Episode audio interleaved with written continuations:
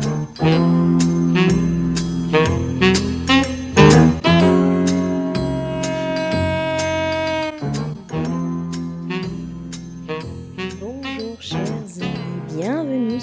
podcast Raison d'être. Je suis super contente de vous trouver ou vous retrouver aujourd'hui. Pour celles et ceux qui ne me connaissent pas encore, je m'appelle Kelly Deruel, je suis thérapeute en relation d'aide et j'ai créé ce podcast pour semer ma graine, la graine de l'amour de soi. Alors aujourd'hui, justement, en lien avec euh, l'amour de soi, j'ai envie de vous parler de l'affirmation de soi. Comment réussir à s'affirmer en relation et même comment réussir à utiliser la colère comme ressource canalisatrice d'affirmation de soi.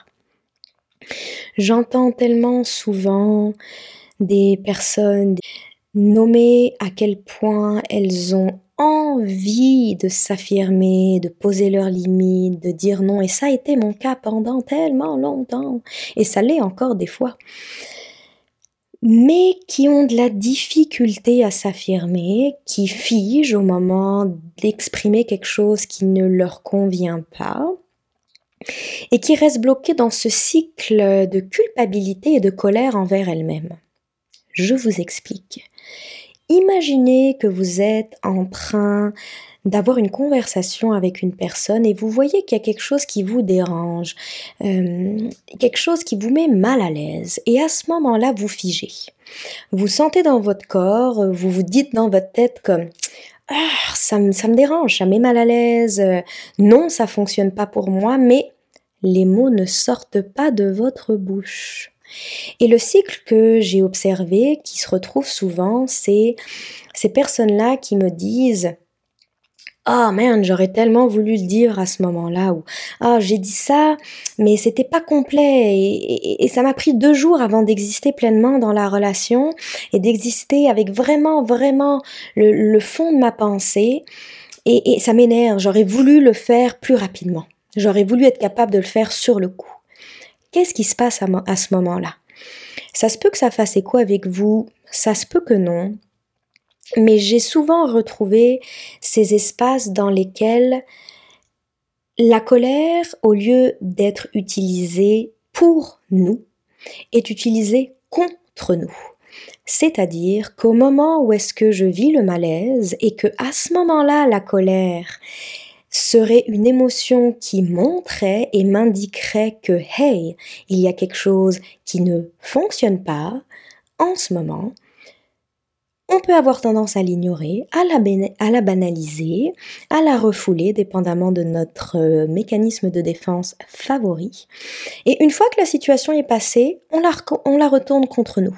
Donc, soit contre nous, du genre, même euh, j'aurais voulu le faire, un peu comme j'ai dit tout à l'heure, donc on est en colère contre nous-mêmes, on vit de la culpabilité envers nous-mêmes de ne pas avoir réussi à s'affirmer, ou contre l'autre. Ah, oh, l'autre personne m'a encore envahi, etc., etc. Donc dans tous les cas, la colère à ce moment-là est pas canalisée entre guillemets au bon endroit. Pas qu'il y ait un bon ou un mauvais endroit, mais définitivement, il y a des manières de la canaliser qui sont plus satisfaisantes que d'autres. Moi-même, pendant longtemps, j'ai eu de la difficulté à m'affirmer. Euh, j'avais de la difficulté à poser mes limites. Puis même si je réussissais à poser une limite, ça m'arrivait de pouvoir l'abandonner, de la laisser tomber. J'avais de la difficulté parfois à m'y tenir et à parler, à nommer, à dire ma vérité dans l'ici et maintenant. Par exemple, quand quelque chose me dérangeait. L'impact que ça a eu c'est que pu vivre des situations d'envahissement, des situations dans lesquelles je me laissais envahir. Et quand j'ai commencé donc mon processus de, de chemin vers moi, donc j'ai beaucoup avancé, puis à un moment donné, je me suis retrouvée à réfléchir. Je me suis demandé pourquoi j'ai peur de m'affirmer, j'ai peur de brusquer l'autre, mais pourquoi j'ai peur de brusquer l'autre? Est-ce que j'ai peur de perdre l'amour de l'autre? Je passais mon temps à réfléchir sur le pourquoi du comment. C'est sûr que d'un côté, ça m'a aidé rationnellement de comprendre le pourquoi et le fonctionnement. Mais il y a vraiment deux éléments qui m'ont été le plus utiles. Alors j'ai envie de, de, bah, de vous les partager aujourd'hui. Le premier élément que j'ai envie de vous partager, c'est l'importance de la bienveillance et de la compassion envers soi. Et le deuxième élément, c'est justement d'utiliser la colère comme propulsion pour s'affirmer. La compassion et la bienveillance envers soi, pourquoi? On entend ça partout, je le sais. Mais je trouve qu'elle s'avère vraiment de mise, cette compassion-là, dans le cadre de ce fonctionnement dans, dans lequel on peut retourner la colère envers nous-mêmes. Ne me dites pas que ça vous est jamais arrivé de vous frustrer, d'être impatient envers vous-même parce que vous auriez donc bien aimé dire non à ce moment-là. La bienveillance envers soi, je la trouve vraiment... Puis, vous voyez, ça me touche de vous en parler parce que c'est un concept qui m'a tellement longtemps été confus. Ça a été, longtemps été confus pour moi. C'est comme je l'entendais à l'extérieur, je l'entendais, mais il y a quelque chose qui bloquait à quelque part. Comme oui, ok, c'est bien beau d'être bienveillant envers soi-même, mais comment je fais concrètement? Et donc, dans le, cadre justement de l'affirmation de soi, si vous aussi vous avez cette, ce fonctionnement de retourner la colère envers vous-même ou de vous sentir mal parce que vous avez figé, parce que vous vous êtes pas affirmé à ce moment-là, la bienveillance est essentielle parce que c'est important de comprendre que le fait de figer, le fait de ne pas réussir à porter sa voix, découle de tout un fonctionnement qu'on a mis en place. Et il ne sert absolument à rien de se culpabiliser, puis c'est souvent ça qu'on oublie. C'est que ce fonctionnement-là, il a été mis en place et que si on se culpabilise et qu'on est en colère entre nous-mêmes, on n'aide pas à ce fonctionnement-là de se défaire. Je vous explique. Donc je vais vous vulgariser certains concepts pour que ce soit accessible. D'une part, au niveau du fonctionnement, on peut nommer les mécanismes de défense. Donc les mécanismes de défense, c'est, ce sont des mécanismes qui sont mis en place de manière inconsciente par la personne pour justement se défendre, se protéger de la souffrance. Donc au moment où est-ce que ça a été mis en place, évidemment, ça a été une protection à ce moment-là. Le souci avec les mécanismes de défense, c'est qu'au moment où est-ce que le mécanisme de défense a été développé, ça se peut qu'en effet ça a été mis en place inconsciemment pour protéger d'une souffrance, mais le souci c'est que en avançant et en continuant dans la vie, souvent ce mécanisme de défense-là n'est plus satisfaisant. Qu'est-ce que j'entends par là? Je vais vous donner un exemple. Imaginez que vous êtes un enfant. Ok, et dans votre famille, l'expression de la colère n'est pas la bienvenue. Donc, pour tout plein de raisons possibles, on cherche à culpabiliser personne ici. Hein, mais ça se peut, par exemple, que dans le mode d'éducation que vos propres parents ont reçu, la colère n'était pas acceptable. Et donc, eux-mêmes ont développé ce même mode de fonctionnement dans, lequel ils ont eux-mêmes réprimé leur propre colère. Et donc, évidemment, quand leur enfant existe avec sa colère, ils vont la réprimer aussi. Par exemple, vous êtes enfant, vous dites à vos parents que Hey, je suis en colère parce que vous êtes rentré dans ma chambre sans toquer. Deux possibilités.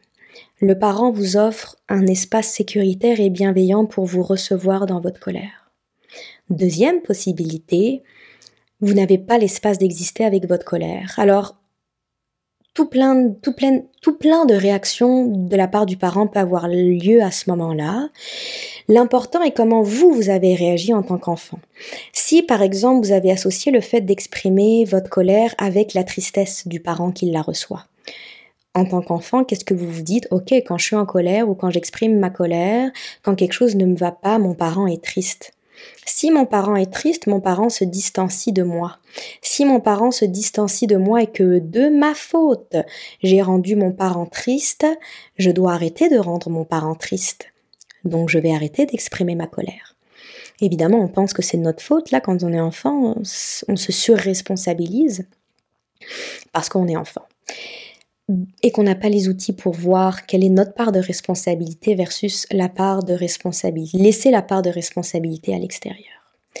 Bref, la responsabilité n'est pas le sujet du podcast d'aujourd'hui, Mais ce que je veux dire, c'est qu'à ce moment-là, en tant qu'enfant, donc on peut développer tout plein de mécanismes de défense et il en existe tout plein. C'est sûr qu'on peut, par exemple, je pourrais nommer par exemple la banalisation, le refoulement. Donc vous êtes enfant, vous vivez de la colère, vous exprimez votre colère, la situation X, Y en relation avec vos parents, vos éducateurs, vous amène à développer la croyance, l'insécurité, la peur de perdre l'amour de votre parent parce que X, Y, Z. Donc vous développez le mécanisme de défense, par exemple du refoulement, de l'évitement, et vous n'exprimez plus votre colère pour éviter de perdre l'amour de votre parent. Donc à ce moment-là, c'est comme une sorte de survie psychique. Hein. Vous, vous, vous, vous, vous, dépendez de l'amour de vos parents à ce moment-là. Donc vous développez ce mécanisme de défense-là. Il est utile, entre guillemets, d'une certaine manière, à ce moment-là, parce que vous avez besoin des soins de vos parents, mais vous grandissez et à l'âge adulte, il n'est plus utile. On peut même aller un petit peu plus loin et parler des mécanismes de survie. Alors il y en a plusieurs dans la littérature, dont les fameux F dont vous avez sûrement entendu parler. Donc par exemple le fun, réponse de soumission, le fight, se battre, le flight, s'enfuir, le freeze, s'immobiliser. On ne fera pas ici tout l'état de la littérature. Aujourd'hui, j'ai envie de particulièrement m'adresser à l'immobilisation. Donc ces mécanismes de survie-là sont mis en place dans des situations dangereuses, dans des situations traumatiques et c'est la réponse de votre système nerveux. Donc par exemple, face à une situation traumatique ou dangereuse, le système nerveux peut juger que se battre ou que s'enfuir n'est pas suffisant pour assurer la survie et peut donc s'immobiliser. À ce moment-là, votre système nerveux s'est immobilisé dans cette situation traumatique et c'est merveilleux. Encore une fois, tout comme le mécanisme de défense, il a, ça a été utile au moment. Le problème, c'est quand le système nerveux reste dans ce mode survie et il reste figé. Là, à ce moment-là, ce n'est plus utile. Pourquoi? Parce que Admettons que à l'âge de 14 ans, j'ai vécu une situation dans laquelle mon système nerveux s'est mis en mode immobilisation et qu'il reste figé là, c'est parce que moi, en tant qu'adulte, je grandis et rendu à l'âge de 24 ans, au moment où est-ce que la situation n'est plus traumatique, où est-ce que le danger n'est plus là, mais que ça me demande de m'affirmer ou de poser une limite ou de dire que hey non, mon système nerveux, lui, il est encore bloqué sur le mode immobilisation.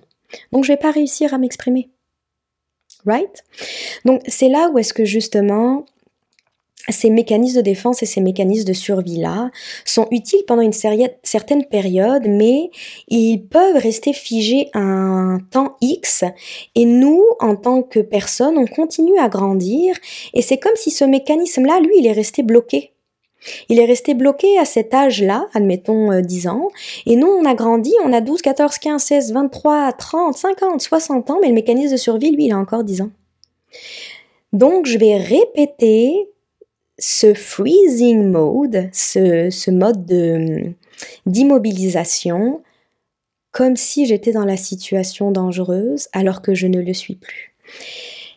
Et j'en adviens, j'en viens justement, chers amis, à l'importance de la bienveillance envers nous, c'est que quand dans le présent, on tente de s'affirmer et que on se laisse envahir et que on se tape sur les doigts, c'est comme si on n'a aucune empathie envers nous-mêmes dans le passé. C'est comme si on disait à notre système nerveux, je suis tellement fâché contre toi et je suis tellement en colère contre toi parce que tu t'es immobilisé. Mais la bienveillance envers soi, c'est d'être capable de d'accepter premièrement que ben oui, je me suis immobilisée à ce moment-là, mais de se pardonner. C'est parce qu'il y a souvent cette culpabilité qui est associée avec nos mécanismes de défense ou nos mécanismes de survie qui ont été mis en place, comme si c'était de notre faute. Et le fait d'être capable de se pardonner, puis surtout de s'apporter beaucoup de compassion, ça change absolument tout.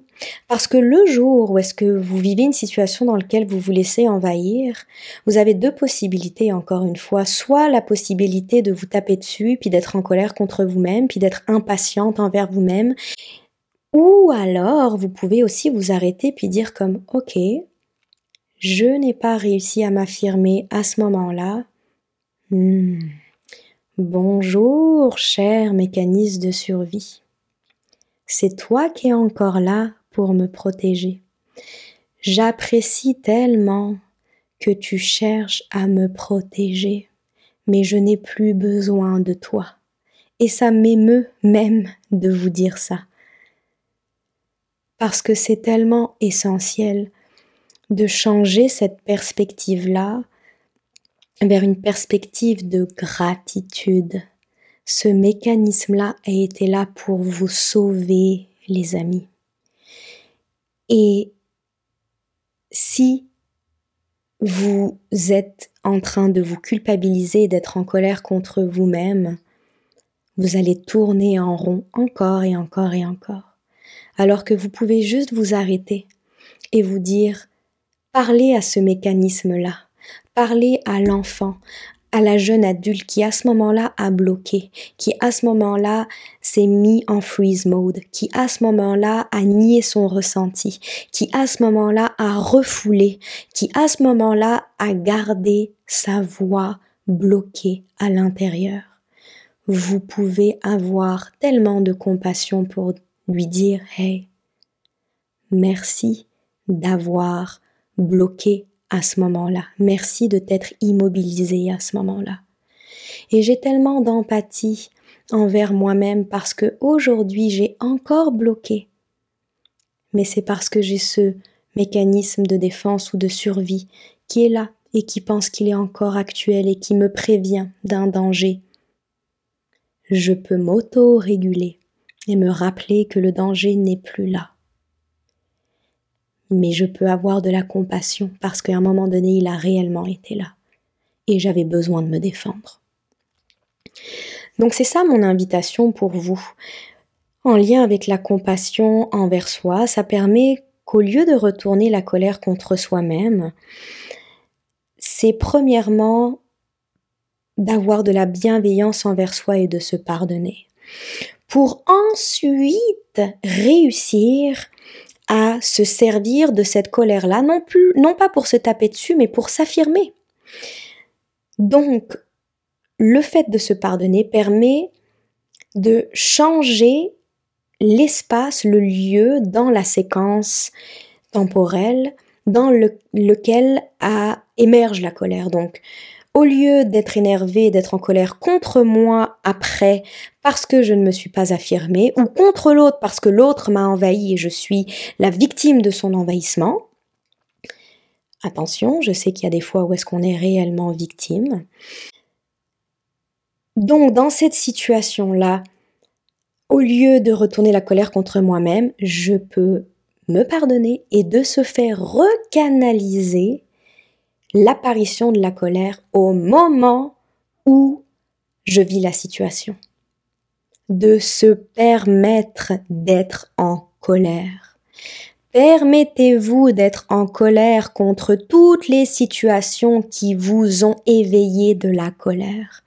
Le jour où vous allez vous permettre d'être en colère contre telle ou telle personne, contre tel ou tel comportement, contre telle ou telle situation, vous allez pouvoir vous permettre de vivre de la colère dans l'ici et maintenant de la relation pour réussir à nommer Hey, je suis dérangé. La colère est une ressource tellement précieuse, c'est une émotion tellement utile. C'est comme un red flag. Le petit drapeau qui est comme Hey, hey, il y a quelque chose qui ne fonctionne pas. Et si vous développez la compassion envers vos mécanismes de survie, envers vos mécanismes de défense, envers toutes les fois où vous n'avez pas réussi à vous, vous pas réussi à vous affirmer, vous allez pouvoir cette fois-ci vous permettre d'exister. Vous dire que hey, je comprends et je me pardonne que je n'ai pas réussi à exister parce qu'il y a tout un fonctionnement derrière. Aujourd'hui, vu que je me pardonne et que j'ai de l'amour envers moi et que je saisis mon fonctionnement, aujourd'hui je peux me permettre d'être en colère. Je peux me permettre d'exister avec ma colère. Évidemment, la canaliser d'une manière saine. Il ne s'agit pas de tout casser dans la maison, là. On passe pas du refoulement à faire exploser la maison. Mais de vous permettre d'exister avec Hey, ça m'a dérangé. Évidemment, ça demande par la suite d'accepter de déclencher l'autre, parce que ça se peut que vous ayez une réaction à l'extérieur. Ça se peut que quand vous exprimiez que Hey, ça me dérange, l'autre personne réagisse.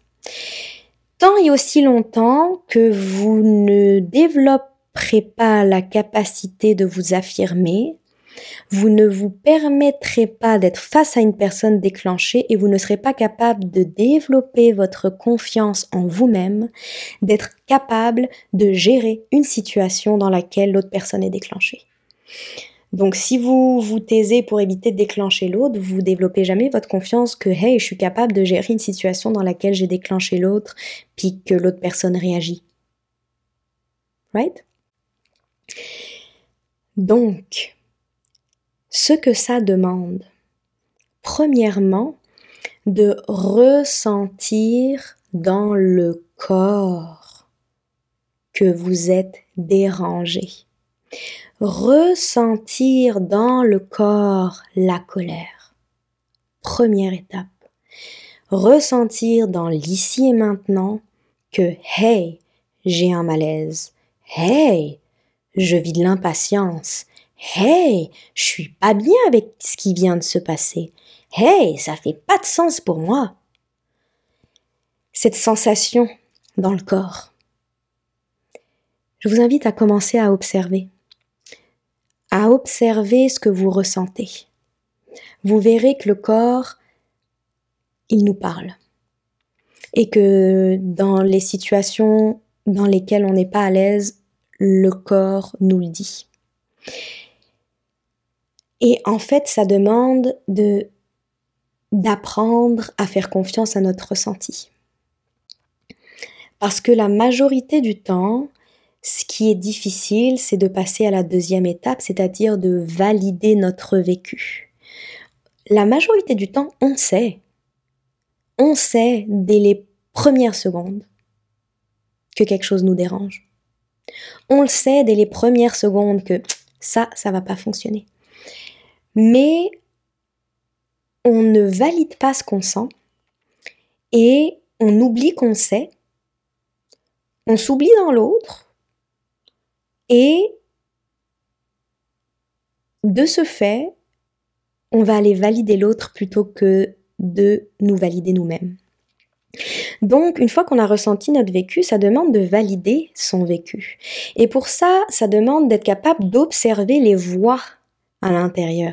Parce que vous pouvez avoir un ressenti dans le corps, puis ça peut monter dans la tête, la défensive qui va vous dire ouais mais non mais c'est peut-être abusé. Ouais mais non mais peut-être qu'elle a raison. Ouais mais non.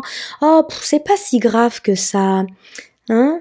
Je suis sûre que ça vous parle, ces voix de la banalisation là, où est-ce que dans notre tête, c'est comme oh, blablabla, qui, qui, qui cherche à négocier un peu. Fait ça, c'est la défensive. Si ça, commence par là, ça commence par l'observation de ces voix-là, parce que si on développe pas cette observation de ces voix-là, on peut pas les observer, leur dire merci beaucoup, je vais revenir à mon ressenti. C'est comme un jeu, une danse de va-et-vient. Parce qu'une fois qu'on arrive à valider son ressenti, c'est la troisième étape. Nommer son ressenti dans la relation. Attends une minute, je vois qu'il y a quelque chose qui se passe en moi. Ah, je suis pas bien avec ça. Wow, quand tu dis ça, ça me dérange. Peu importe qu'est-ce qui est là, c'est de le nommer. Nommer ce que vous ressentez. Nommez votre malaise. Pour ça, ça demande de le ressentir et de se valider.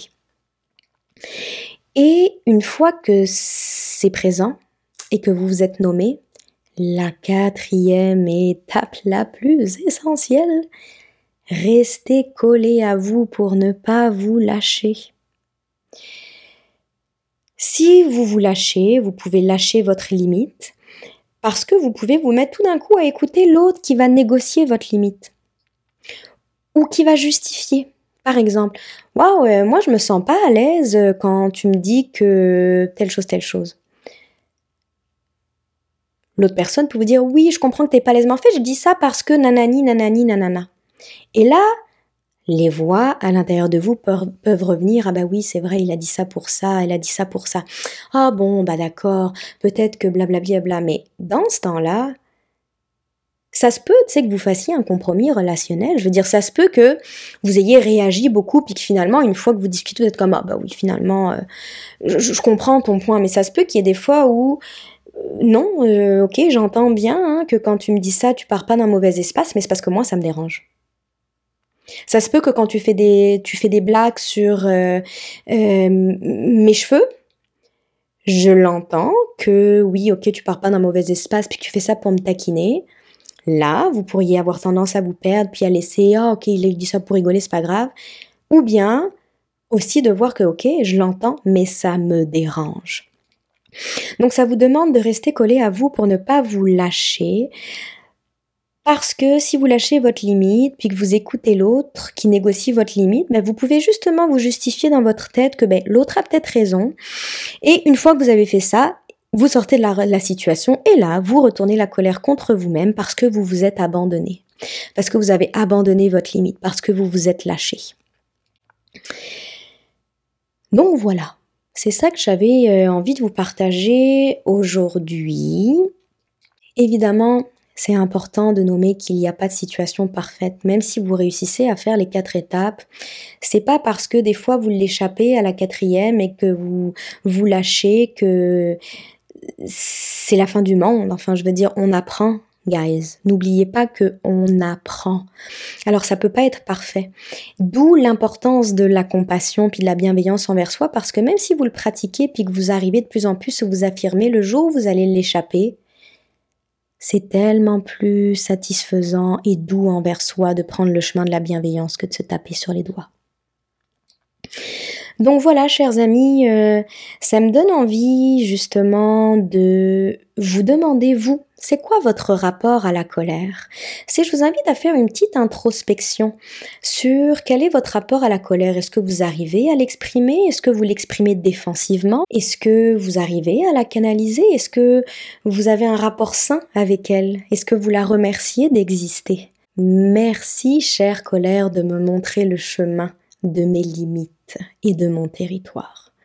Puis qu'est-ce que vous allez mettre en action? Si jamais vous la refoulez, qu'est-ce que vous allez mettre en action pour lui laisser plus de place? Donc j'espère que ce podcast vous a plu. Je vous invite à laisser un commentaire, à le noter sur Apple Podcast ou à laisser un commentaire sur YouTube pour l'encourager pour que je puisse continuer à vous l'offrir et aussi évidemment pour euh, si vous avez des questions, si vous avez des commentaires, ça me fait tellement, ça me fera en fait puisque c'est mon tout premier épisode, chers amis, ça me fera tellement plaisir de vous lire, d'avoir un feedback, de voir qu'est-ce que vous avez besoin, comment est-ce que je peux le mieux vous servir. Et évidemment, de, soutenir le podcast. Et puis évidemment, si cet épisode euh, vous a été utile, n'hésitez pas à le partager avec quelqu'un avec à qui il pourrait servir aussi. Histoire, vous savez, qu'on réussisse à tous s'affirmer. Bon, mais je vous souhaite une merveilleuse journée les amis, je vous embrasse très fort et je vous retrouve au prochain épisode.